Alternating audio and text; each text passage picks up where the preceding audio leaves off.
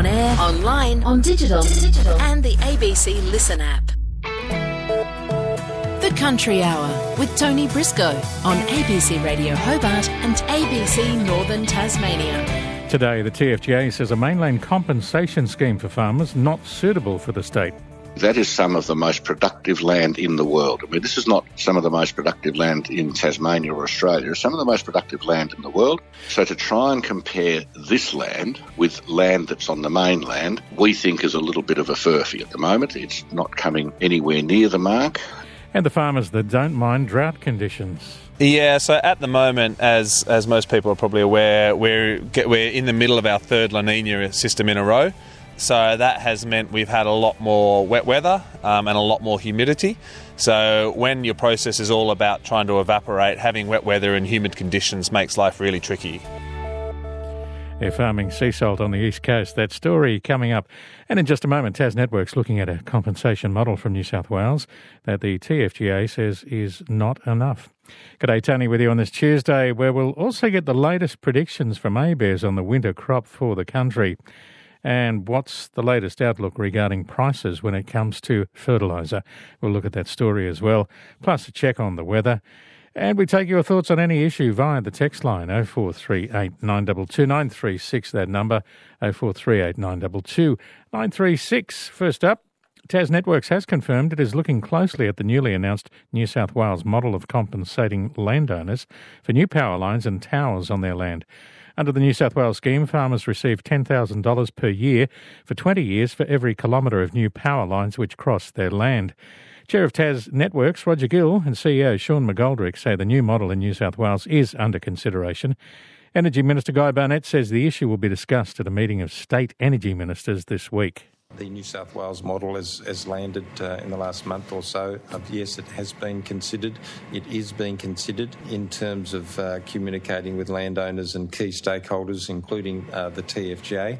We want to ensure that landowner compensation frameworks are fair, equitable and contemporary, and it's appropriate that landowners are fairly compensated for any additional easements that may be required to facilitate these developments. So we're working with other state governments to understand their thoughts and views, and I have no doubt it'll be discussed at the Energy Ministers' meeting in Brisbane, and likewise with the Commonwealth. There's a national energy partnership that we've agreed as Energy Ministers to improve community consultation, community engagement. It is important to us. I know it's important to TasNetworks. It's a very important point. So important that we actually took the board of TasNetworks to the north to go and meet with landowners, to listen to their concerns. What we found certainly was an expectation of an appropriate compensation, the impact on their pivot irrigation systems, very important, the location of towers in relation to farming of lambs and sheep farmers. What we also discovered was a significant support for the concept of a northwest development. The comment back to the board was, we can see why you want to do it, but we just need to make sure when it's done in a way that doesn't interfere with our business, because we're a business. And so we took away from that the importance of a compensation regime for this community. So I just wanted to point out just how important the board takes this matter. And now we're working through the jurisdictional arrangements across Australia to pick up this matter, which I think will be a big issue going. Is ongoing compensation on the table? Yeah, so I might hand it to Sean, because this is a big issue for us to resolve. Yeah, absolutely. So we're very supportive of, first of all, the existing regime, and we've been in detailed conversation about the LAA and how that would be applied in each individual landowner's case. We're working to mitigate the impact on operations of farms, and to compensate and make known the compensation that would be available through existing legislation, which is sometimes misunderstood. So there's material compensation available, as rightly should be, to impacted landowners. So we're working closely with them. With respect to your question about ongoing or once-up payment, we are agnostic as a business about whether we make a payment in terms of a lump sum or whether it's an annuity-style payment over 40 years or 20 years or 30 years. It's the same result for our business. My personal view, having talked to many farmers, is that we should give landowners the option that some farmers actually want a capitalised payment, an upfront payment, a lump sum that they can invest in their property. Others, for different reasons, want a stream of income or that's on an annual basis. With respect to our business, and indeed, might I say, with respect to the initial conversations I've had with the Australian energy regulator who regulates this, they are also of the view that this is not something that will be a material issue of disagreement. So I think giving some optionality around this is the best way to go. I looked at interest on the provisions of the New South Wales compensation framework that came to the fore. It's something we're looking at, we're considering. We have to look at it in a local sense here. We also have to look at it in a national sense. We're working with Andrew Dyer, the Infrastructure Commissioner, as well, to get his views on this. We want to put something in place that it's viewed as fair and reasonable in both the national context and our local context, and something that we can work with landowners to get the best deal for them. CEO of TasNetworks, Sean McGoldrick, on the issue of compensating farmers for new power lines across their land. We also heard from the chair of TasNetworks, Roger Gill, and Energy Minister Guy Barnett. Well, the Tasmanian Farmers and Graziers Association says the New South Wales model for compensation is not the answer for Tasmanian farmers affected by new power lines on their land. President of the TFGA, Ian Saw, says Tasmanian farmers deserve a better outcome. No, I don't think it is enough if it's based on New South Wales, and when you work it down on a per yearly basis and a couple of other extras that are put in, I mean, it's nowhere near enough. Tony, what we've got is the land, and if we're going to be using at the moment, and I think the discussions around that land from, say, Somerset to Palmerston or Cressy, that is some of the most productive land in the world. I mean, this is not some of the most productive land in Tasmania or Australia, some of the most productive land in the world. And we've also got farmers there who have geared themselves up to be some of the most productive farmers in Australia. There's no doubt about it. And they've used innovation, etc. So to try and compare this land with land that's on the mainland, we think is a little bit of a furphy at the moment. It's not coming anywhere near the mark.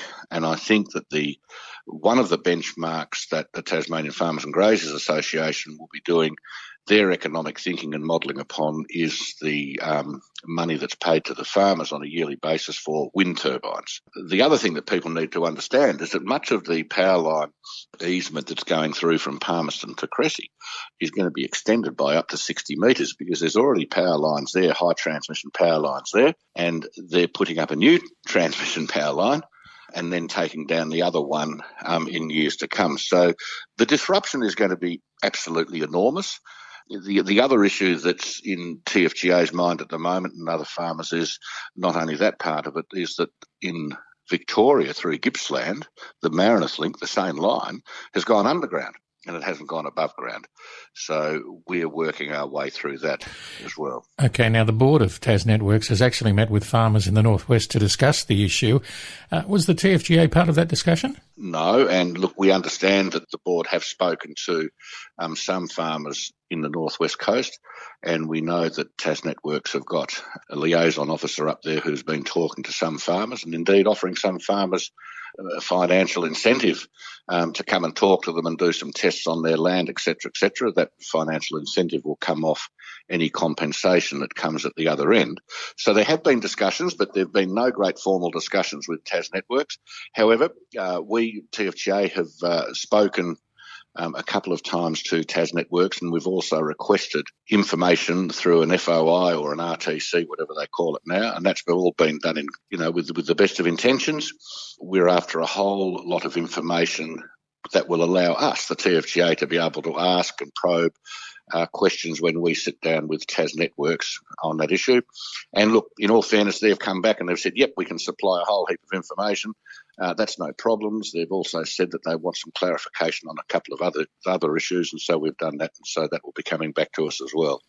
Now, compulsory land acquisition, that's another big issue, and I'm assuming that on this particular power line grid that you're looking at, there will be some form of compulsory acquisition. There'll be some farmers who don't want to give up their land. Is that correct? Well, it is. The first thing that I want to say is that the TFGA support compulsory acquisition. That's the first thing. We support compulsory acquisition, and we're very supportive of all of these developments that are happening in Tasmania, whether that be road, rail, dams, it doesn't matter, the whole. You know, we think that's good for the economic well-being of the state. The issue of renewable energies, there will be some farmers out there that will do very well out of renewables, and they will be part of that renewables push. However, the problem that we've got with the compulsory acquisition is that it's very old, outdated, clunky legislation. And indeed, Sean McGoldrick has said the same, that it's all old and clunky and it's not really fit for purpose. The problem that we've got with the compulsory acquisition is it's very intimidatory.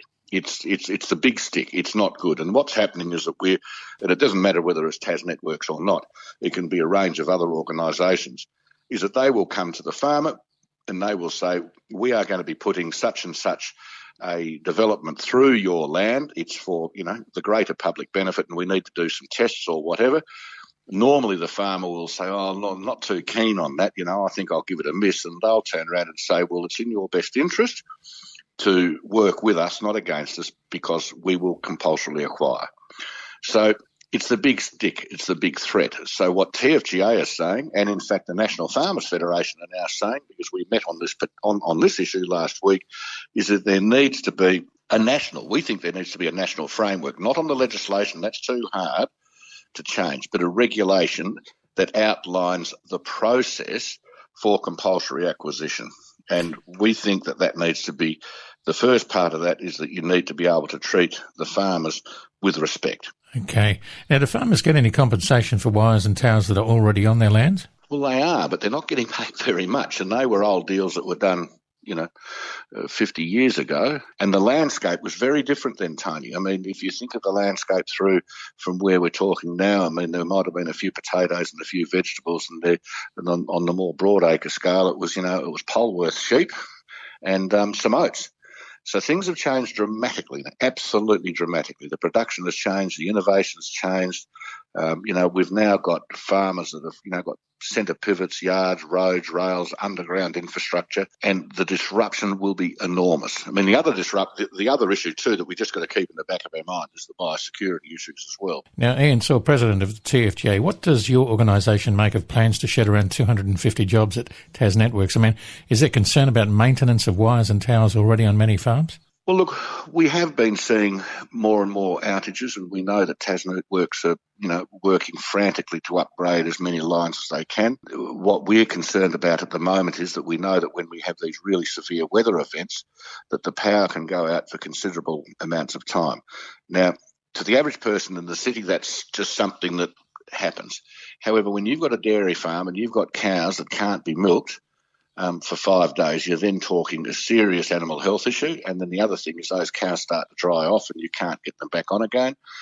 Farms have pumps that are going to pump water, so you've got cows that are drinking 60 litres of water a day. How are you going to get the water to the cows? Electric fences go off, and we know that cows will test those fences every day anyway, and then they'll walk through to greener pastures. If we've got such a reduction in people out on the field, TFGA would want to be assured that there's going to be no disruption to getting power back on. And, TFGA's worked very, very well in the past with these severe weather events in June or July. Myself, Sean McGoldrick and Kelly Morris, our membership officer, were in a tripartite talking, and when we heard of, a dairy farm or a road where it was impacted, we'd make those phone calls and we could get that remedied pretty quickly. If you've got less staff there, it's going to be difficult. A lot of the staff know all the roads. If they're going to cut back, perhaps the model will be to use contractors, and they won't understand those rural communities as the TasNetworks linesmen, et cetera, understand the rural community. So we've got concerns, but we're hoping that what TasNetworks do isn't going to impact the rural industry in a negative way. That's President of the TFGA, Ian Saw, on the compensation package for Tasmanian farmers affected by new power lines across their land, also on changes to the rules around compulsory acquisition and the loss of jobs that TasNetworks plan. Coming up on The Country, our latest outlook for the national winter crop and what's happening with fertiliser prices. How many moons are there in Tasmania? On evenings, Andy Gall ventures into the celestial sphere. But then I want a person whose surname is Moon to ring up and have somebody else stand in front of him and create a shadow. With his Andy brand of astronomy. So we can have a human eclipse of the moon. Does that make sense? Is that possible? I'm totally on board. Andy Gall for evenings. A human eclipse of the moon. We'll play Bonnie Tyler. I feel dizzy now. On ABC Radio Hobart. Coast to coast, this is The Country Hour with Tony Briscoe on ABC Radio Hobart and ABC Northern Tasmania. The National Commodity Forecaster ABARES is tipping winter grain production this season to come in just under last year's record-breaking harvest. Clint Jasper has more. Despite La Nina's third appearance in a row and the wet, cold conditions it brought to the East Coast, ABARES Executive Director Dr Jared Greenville says nationally things are looking good. Yeah, it's certainly been an eventful year this year, and I guess as the season continues, we're seeing overall some pretty good conditions, like when you take a national kind of perspective. And we're forecasting that the gross value of agriculture production is going to be pretty much on par with the record that it set last year at $85 billion. ABARES forecasts the national winter grain harvest at 62 million tonnes this season. Favourable conditions in WA and South Australia have helped raise bumper crops, 23.8 million tonnes in the West and 11.2 million tonnes in SA. Both will be record breakers if those numbers are achieved. And they've more than offset the smaller harvest expected to come out of New South Wales, where devastating floods and challenging conditions during the season have led ABARES to forecast a harvest of 13.2 million tonnes, about 30% less than last year's best on record for the state. In Victoria, crop damage and losses in the north will be more than offset by better conditions in the Mallee region. In total, ABARES has forecast winter grain production to rise 15% off last year's crop to 10.7 million tonnes. And Queensland's winter crop production is forecast at 2.9 million tonnes, which would make it the second largest on record, while summer grain production is also tipped to lift 5% to 2.6 million tonnes. But this year, farmers have paid huge bills for their inputs, and Dr Jared Greenville says that'll weigh on profitability. We're expecting that to decline from last year. So last year we saw some record levels of farm profits across the country. But this year going in, although we haven't got our full survey results back, but based on what we're observing in terms of fertiliser prices, which have been around 3 times above what they might otherwise be, we're expecting that to squeeze that quite a lot. Dr Greenville says high commodity prices combined with strong overseas demand is tipped to push farm exports to a record-breaking $72 billion. Countries and other buyers have really turned to Australia as been a fairly reliable producer of food, and we've seen that continue, and so that's been a I guess a bit of a reason why we've been able to export, or that demand side has been so high, and that's really kind of contributed to the high export pace. Some of the most acute impacts of the wet, cold spring have been felt by vegetable farmers along the Murray River. Victorian onion grower Peter Shadbolt has been struggling with this year's harvest. Getting bogged 2-3 times a day sometimes. Last week we were bogged at 3 o'clock in the afternoon and we didn't get out till 10:30 that night, and normally we've never been bogged harvesting onions before ever, so it's certainly bringing a whole lot of new challenges. While prices are high, so are the bills. Yeah, no, that's exactly right. You get a bit excited when you see the prices of what you're getting, and then you get the bills for the fertiliser and the diesel, and all those things have gone up by so much. Some of Peter Shadbolt's onions end up in Melbourne wholesaler Michael Piccolo's warehouse. It's a high rise. I mean, this time of year, usually we're purchasing onions, 10-kilo onions for maybe $7 a bag. Now we're purchasing, close to 20. And the especially high prices are expected to stick around till after Christmas. From what we're gathering and from what we're hearing from growers and wholesalers, I think it'll push through to probably the end of Jan, Feb. So it's probably a 2-month thing. Leading up to Christmas, it'll be high prices. And then I think after Christmas, we'll start to see them settle, but they'll still be pretty high. But rest assured, growers and wholesalers are nearly certain the $10 iceberg lettuce won't be making an appearance on the Christmas shopping list. No, won't. Clinton Jasper ending that story with additional reporting from Francesco Salvo.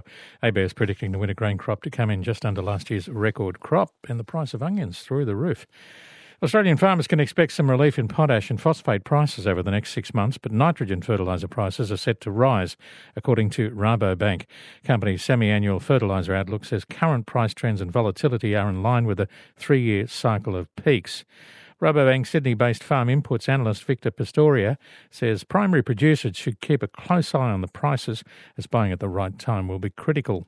We are going to see some relief in the prices, mainly for potash, nutrient. We can face some relief for phosphate as well, because these two nutrients are the ones that farmers can reduce application rates and still be able to harvest good yields. But that's not the case of nitrogen. So if you cut nitrogen application rates, you're going to cut your yield. And for nitrogen as well, we have the situation around Europe and the gas, because all nitrogen fertilizers that farmers use globally now, they come from ammonia, and ammonia by its turn comes from natural gas. It's a major feedstock. And Europe is a major producer, importer, and exporter. And as we speak now, beginning of December, the gas storage in Europe still have good levels, but winter is going on there, and it's not clear when the major countries will need to go back in the market and start buying gas again. That will increase price because they have a lack of supply because of the sanctions against Russia. So when that happens, it will likely lead to a closing in the industries that manufacture nitrogen fertilizers, so they're going to cut the supply globally. And it's unclear when and how strong this is going to be. So that's the biggest question mark around the farm input sector now. It's how strong it will be, the increase in natural gas price in Europe, and when is that going to happen. So there's a lot riding on how cold they feel in Europe and how much heating they decide to use. Yes. And this is a very recent thing, like from the past 5-10 days. If we check the spot prices for gas, that is like someone entering the market that doesn't have a contract, it's increasing price for gas in Europe. So it's clear the price will increase, but it's not clear how strong and when that's going to increase. Bad for the manufacturers. But at least for phosphate and potash, there's going to be a relief in the horizon for farmers. And hopefully they will manage to keep the margins positive for the coming season. And depending on how the farmers set the enterprise as a whole, and especially when they are able to buy fertilizer. So as we've seen in this season, timing is critical for coming season. What advice do you have for farmers regarding the best timing for buying that fertilizer? Just keep a close contact with your dealer and always keep asking prices, because things can change quite soon. That's my advice. Be a good friend of your dealer to be always updated with the prices. Rabobank Australia Farm Inputs analyst Victor Pastoria talking there to Tanya Murphy on predictions around the fertiliser market next year. Well, the senior ABC manager says the broadcaster has to ask for a please explain from the Bureau of Meteorology after changes to forecasting had already started to affect radio programs. The Bureau is moving away from having meteorologists provide weather crosses to ABC and commercial radio programs like this one in favour of using a less qualified community information officer instead. Warwick Long spoke to Head of Regional, Rural and Emergency at the ABC, Hugh Martin, who says he has concerns, including further centralisation of Bureau staff presenting weather crosses to ABC programs. We got confirmation in late October that the Bureau was planning on making these changes to centralise their radio crosses. So there had been some discussions or some concerns beforehand in some of our regional stations that they were getting different crosses from different locations, but there wasn't anything official. So we had a meeting with the Bureau in late October, on the 20th of October, and at that meeting they officially told us that they wanted their meteorologists to concentrate on the science and that they would be creating a central communications team to manage radio crosses that would be based in an East Coast capital city. So you had to ask them for that information after the change had already been made? That's correct. The changes hadn't been completed, but they were sort of underway.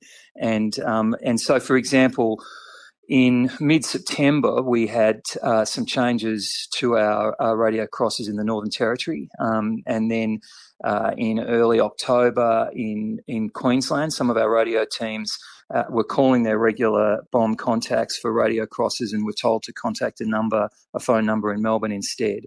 So, and that was a change that wasn't communicated prior to those presenters just being told, or those on-air teams being told to call a different number. Is it concerning to what you can deliver to your audience that localised information could be lost if bureau crosses are centralised? Well, look, first of all, let me say that I've got to, I understand that the Bureau of Meteorology has an organisation to run. They're a government-funded organisation, just like we are, and they're managing their budgets in the way that they see fit against a strategy that they've set.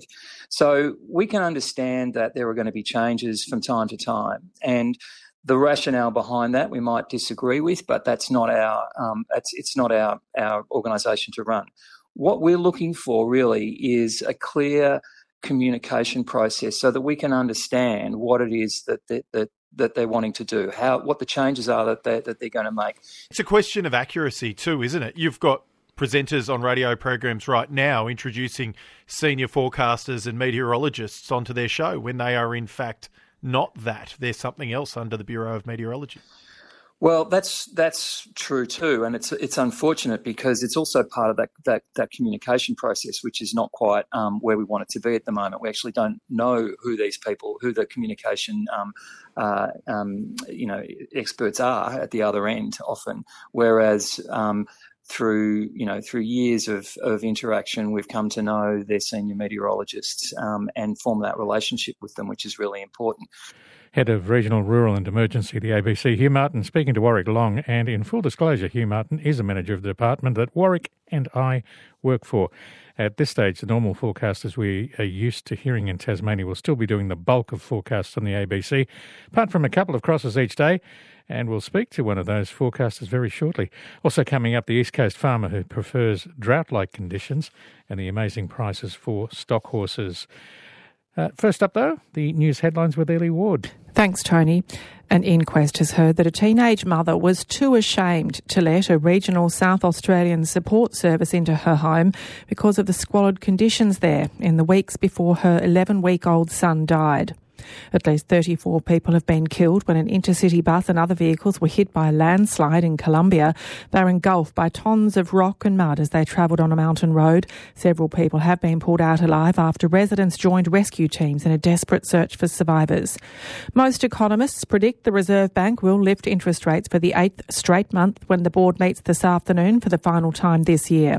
The Mount Wellington Cableway Company is yet to say if it will continue to pursue a cable car up Hobart's Kanani-Mount Wellington, but opponents to the plan are celebrating the time for the company to appeal to the Supreme Court against its defeat in the Planning Tribunal has lapsed, meaning it has limited options. And there are calls for Australian regulators to follow the lead of Europe and crack down on businesses falsely claiming their products are sustainable. The Consumer Policy Research Centre has found that while a large amount of Australians identify sustainability as a key factor in purchases, many more feel they're worried about the truthfulness of those green claims. Full bulletin at 1. Time now to check the latest on the weather. Matthew Thomas joins us from the Bureau. G'day, Matthew. G'day, Tony. How are you? Good, thank you. Any rainfall of note in the state? Oh, look, we did have some rain yesterday with that low pressure system that moved over the state. And look, the bulk of the rain was about the south and the east. The highest total was at Mount St John with 25.4 millimetres and Mount Wellington with 16.2. That was to 9 a.m. this morning. And some reasonable totals also with the southwesterly flow about the south and the east, 10 millimetres at Taroona and at Ferntree, 8 millimetres at Leslie Vale. Since 9 a.m, we've seen cloudy conditions just persist about the south and the east. And we've seen a few locations pick up 0.2 2 millimetres, but nothing really significant in the rain gauge. And a fairly similar pattern is expected to continue today. We still do have that low pressure system just sitting to the east of Tasmania over the Tasman Sea, and that is directing that that southeasterly airstream over the state, maintaining the cloudy conditions about the south and the east. There are some good radar returns for the upper east coast from friendly beaches through to around St Helens at the moment, but mostly they're the precipitation looks to be offshore or just tracking along the coast. We might just see the odd light shower about the south and the east into the afternoon.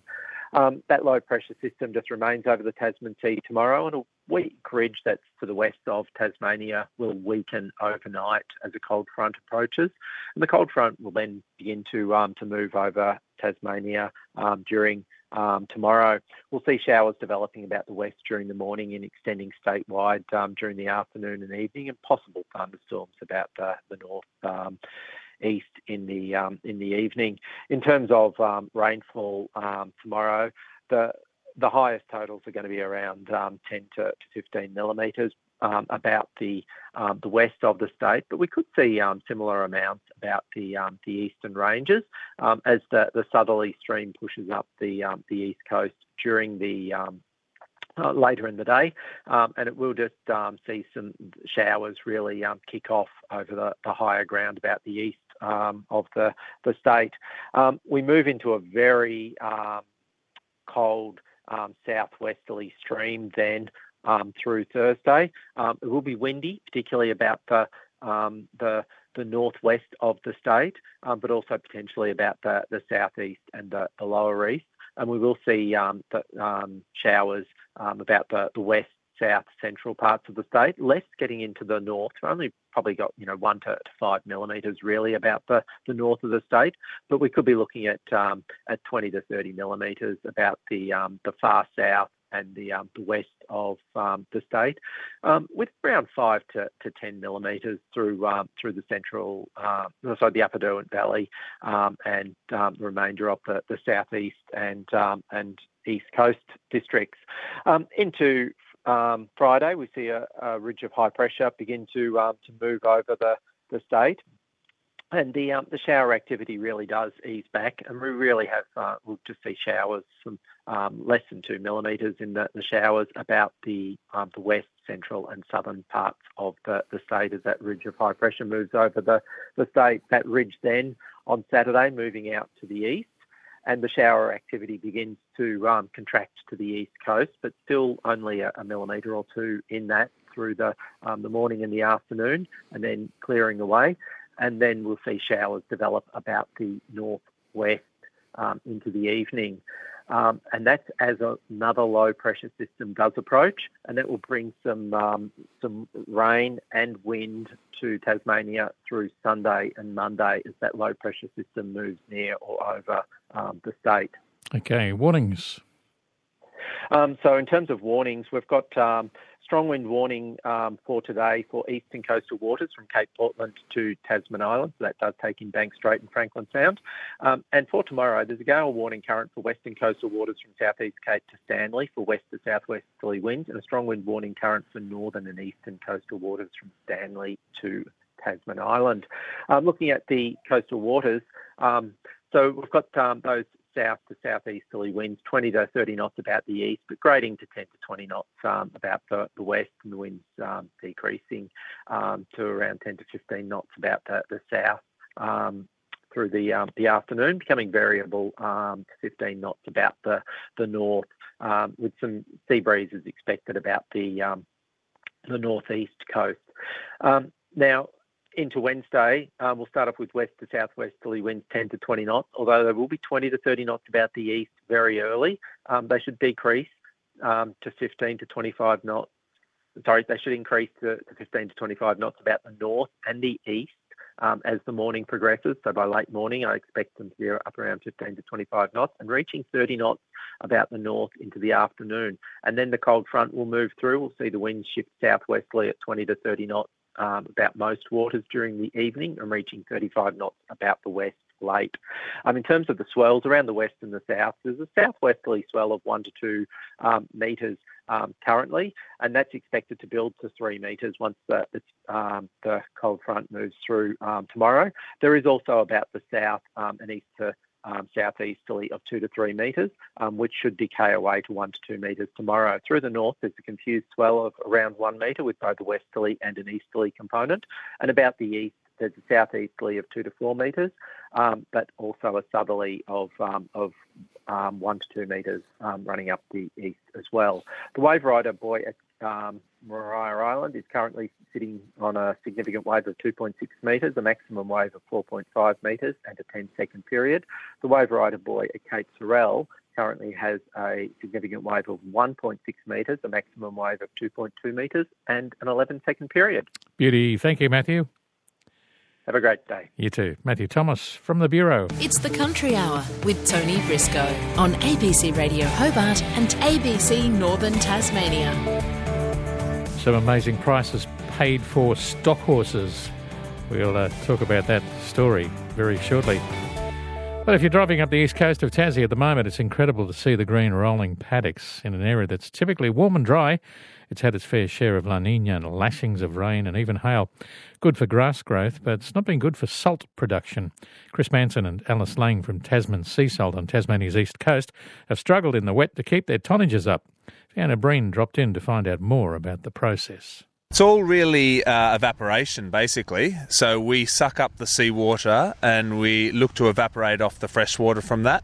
The great thing about the way that we do it is we do it in a really sustainable way, in the sense that we've developed or we've utilised technology so that we're not using a lot of energy throughout the whole process. Well, that was one thing I was going to ask you. I would have thought it would use quite a bit of power. Yeah, so traditional methods of harvesting sea salt often do use quite a lot of power. What we're doing here is basically taking natural evaporation rates and then we're just amplifying those. So normally on the east coast of Tassie we've got really good evaporation rates and we've just sort of developed a system which amplifies those evaporation rates, and then we use energy sources that are coming from natural resources, in the sense that we're actually using thermal energy from the seawater and we're also collecting thermal energy from evacuated tube solar panels. So Alice, you're actually using the seawater again to help warm up the water inside the tank. Yes, that's correct. It was really important for us when we moved here. What makes our salt so special is the purity of the water, how clean it is here in Tasmania. It was really, really important to us that our production process supported that and that we use clean, renewable energy wherever possible. Now tell me, you did say before, Chris, that usually there's really good evaporation. What's happening at the moment that's affecting some of your salt-making processes? Yeah, so at the moment, as most people are probably aware, we're in the middle of our third La Nina system in a row. So that has meant we've had a lot more wet weather and a lot more humidity. So when your process is all about trying to evaporate, having wet weather and humid conditions makes life really tricky. Even though it's all happening within the tank, it still makes it tricky. Yeah, well, the first part of the process actually happens outside, so we're relying on natural evaporation rates for that first part of the process. So that's where we've found a real bottleneck in the last few years, and that's where we've had to sort of put in some developments and some advancements to really fine-tune the system so we can try and evaporate in these tricky conditions. So, Alice, where does that put production then in terms of sort of meeting market demands? So that first year of La Nina really halved our production, and so we had to put in a big expansion at that point to get us back up to where we need to be. And so we're only just meeting market demand at the moment, but it has made our process, we've had to look at it really carefully and make sure it's incredibly efficient. And hopefully when we come out of this third La Nina, then we'll be in a really, really strong position to start growing our markets and growing sales again. So you had to boost up production. Was that just having a bigger tank or more drying facilities? We put in a second evaporator at that point. So that was our main bottleneck, is the evaporation process, which is the first part of our production process, and so putting in a second evaporator should have doubled our capacity, except it just got it back to where it needed to be. Who would have thought, because you started actually during the drought, didn't you, Chris?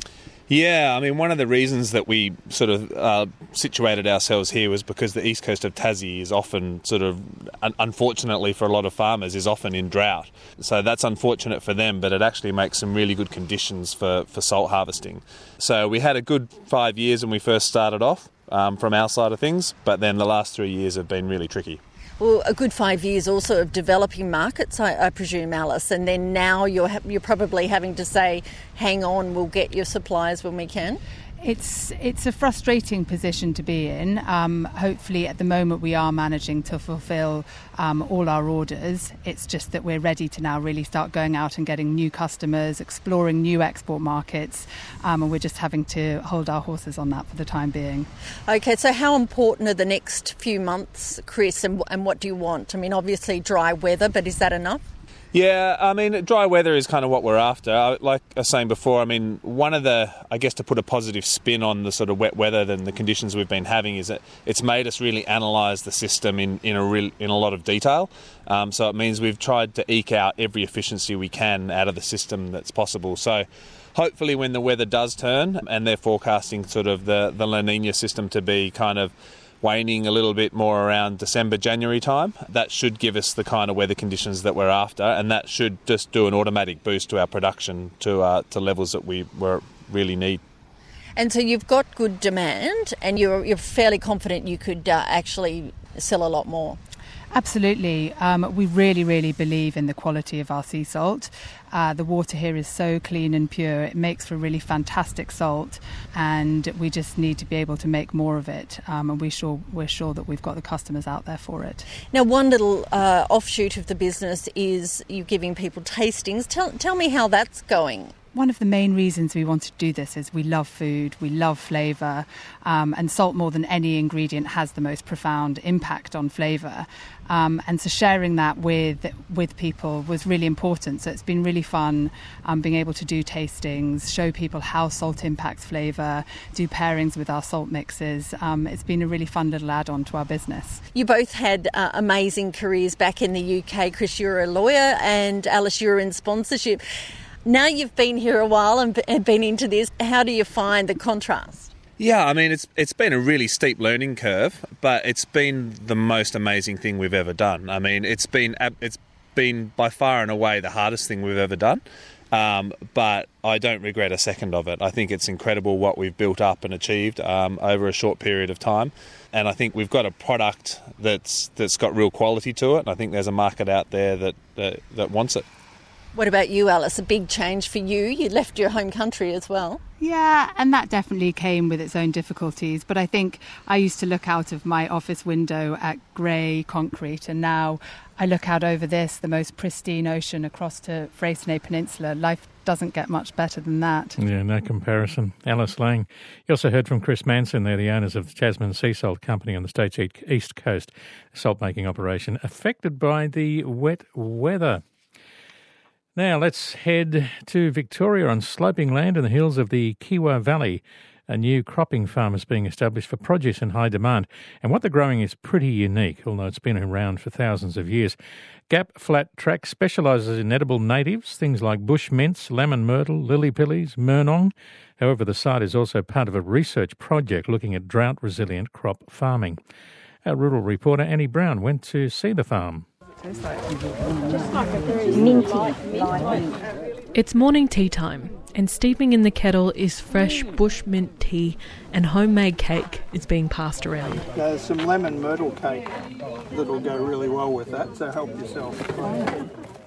These indigenous flavours could one day be more common, as researchers look at ways of farming that will be more drought resilient in the future.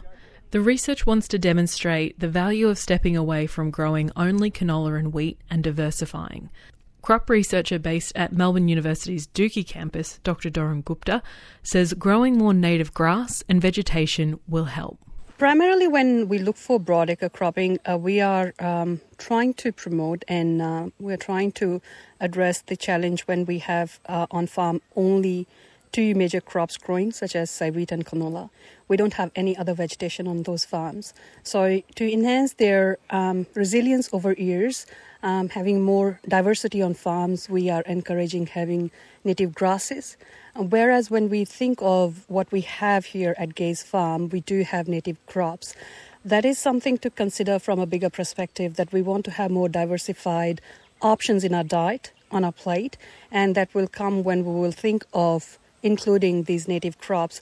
They are not going to replace the broadacre crops, which are our staples, but having those options in market, when we produce them, when we sell them, coming to our plates, that is something we are really keen to make it happen. And the part of project which is through which we are working at Gaze Farm is addressing that bigger challenge. And also we have really forgotten some of the grains, such as kangaroo grass.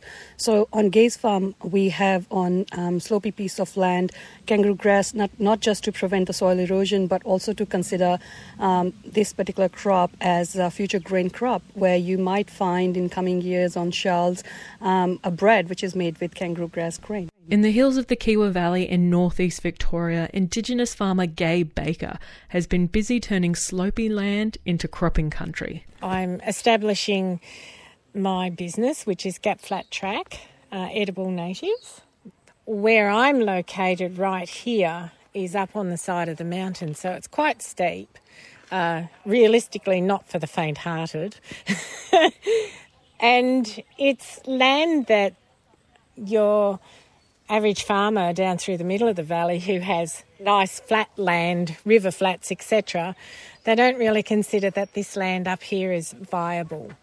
The work that I've done here is to put in a road and to terrace the area so that we could make flat areas so that you can actually work on flat areas. It's just that they're small flat areas on the side of the hill. The farm grows a range of Indigenous crops. So we have Tasmanian mountain pepper, three different sorts of lily pillies, three different sorts of finger limes, lemon myrtle, and then we have Murnong native parsley, native celery, at the moment only two different mints. The main one that I started with was Murnong.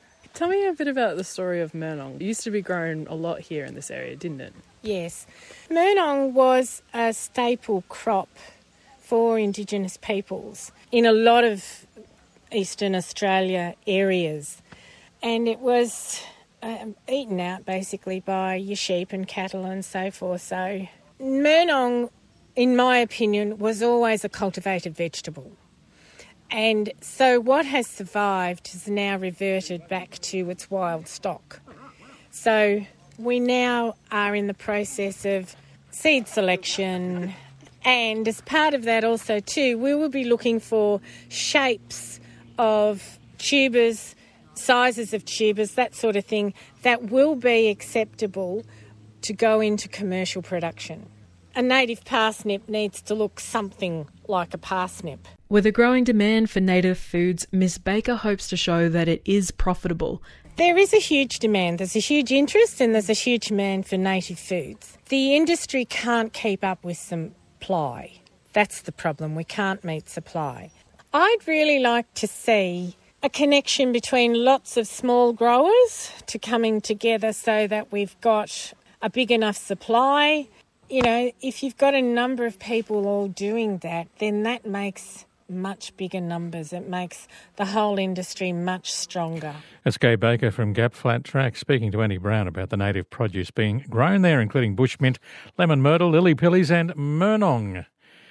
Well, finally today, while graziers say they can justify paying thousands of dollars for a good working dog, as it does the work of one or two or three men, can you say the same for paying six-figure sums for a good horse?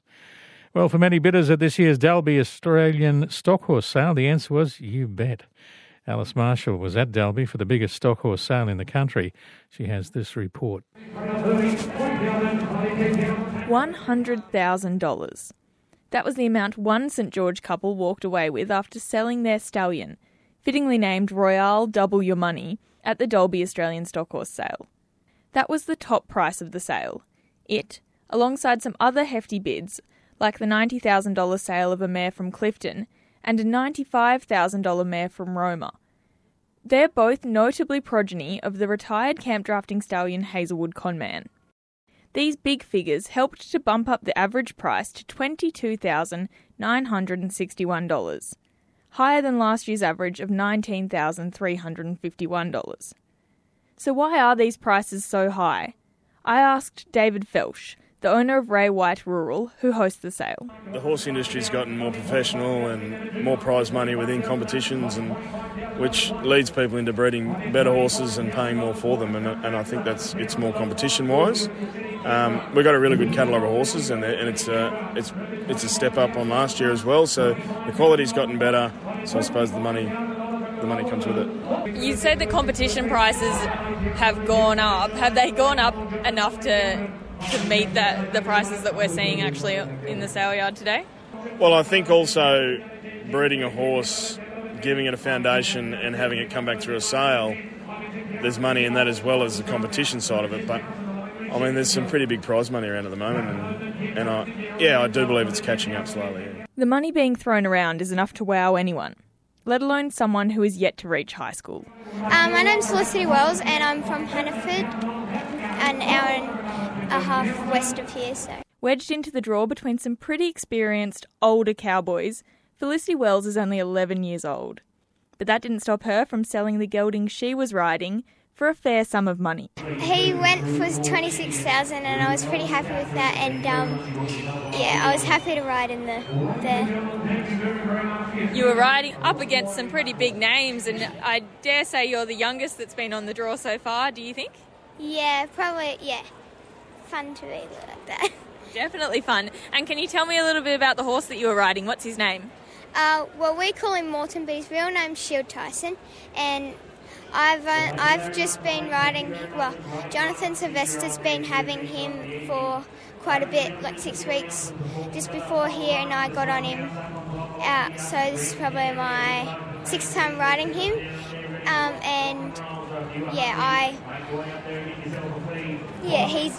he's a 6-year-old gelding, and for the sixth time I've rode him, I quite like him.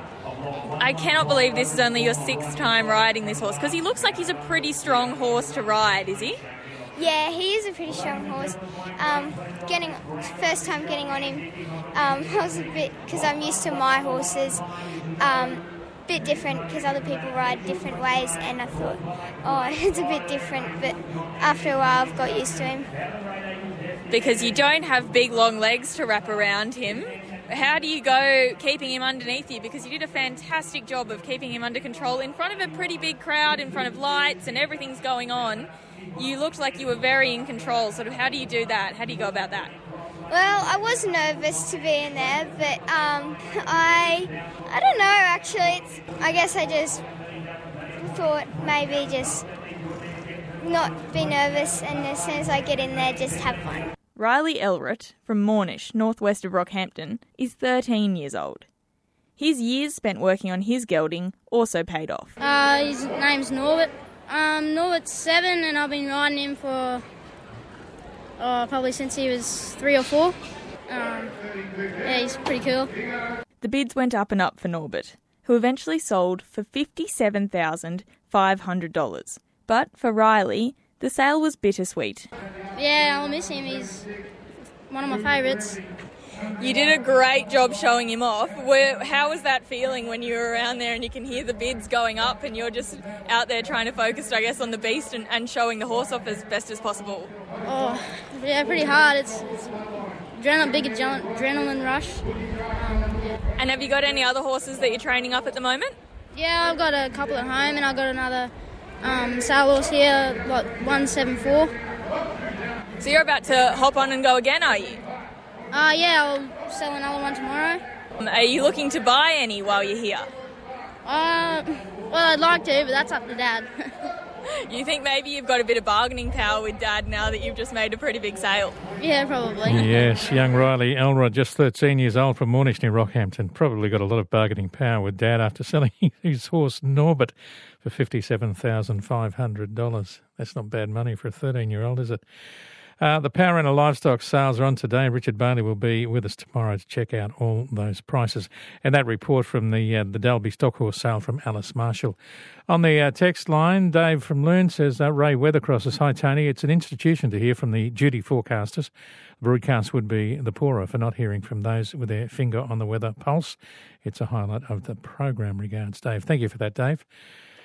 Don't forget our big giveathon day tomorrow, where we will give away, drumroll, a 5 kilo box of Tasmanian cherries, all to help the good work in trying to raise money for the Giving Tree this year. So don't forget to listen in tomorrow. Listen in from early, from you always listen anyway, but from breakfast right through. There'll be lots of different things to be given away, and ours is a box of cherries, Tasmanian cherries. So look for that tomorrow after midday on the Country Hour. Don't forget ABC Rural online and ABC Rural Facebook page as well. Catch you after midday tomorrow.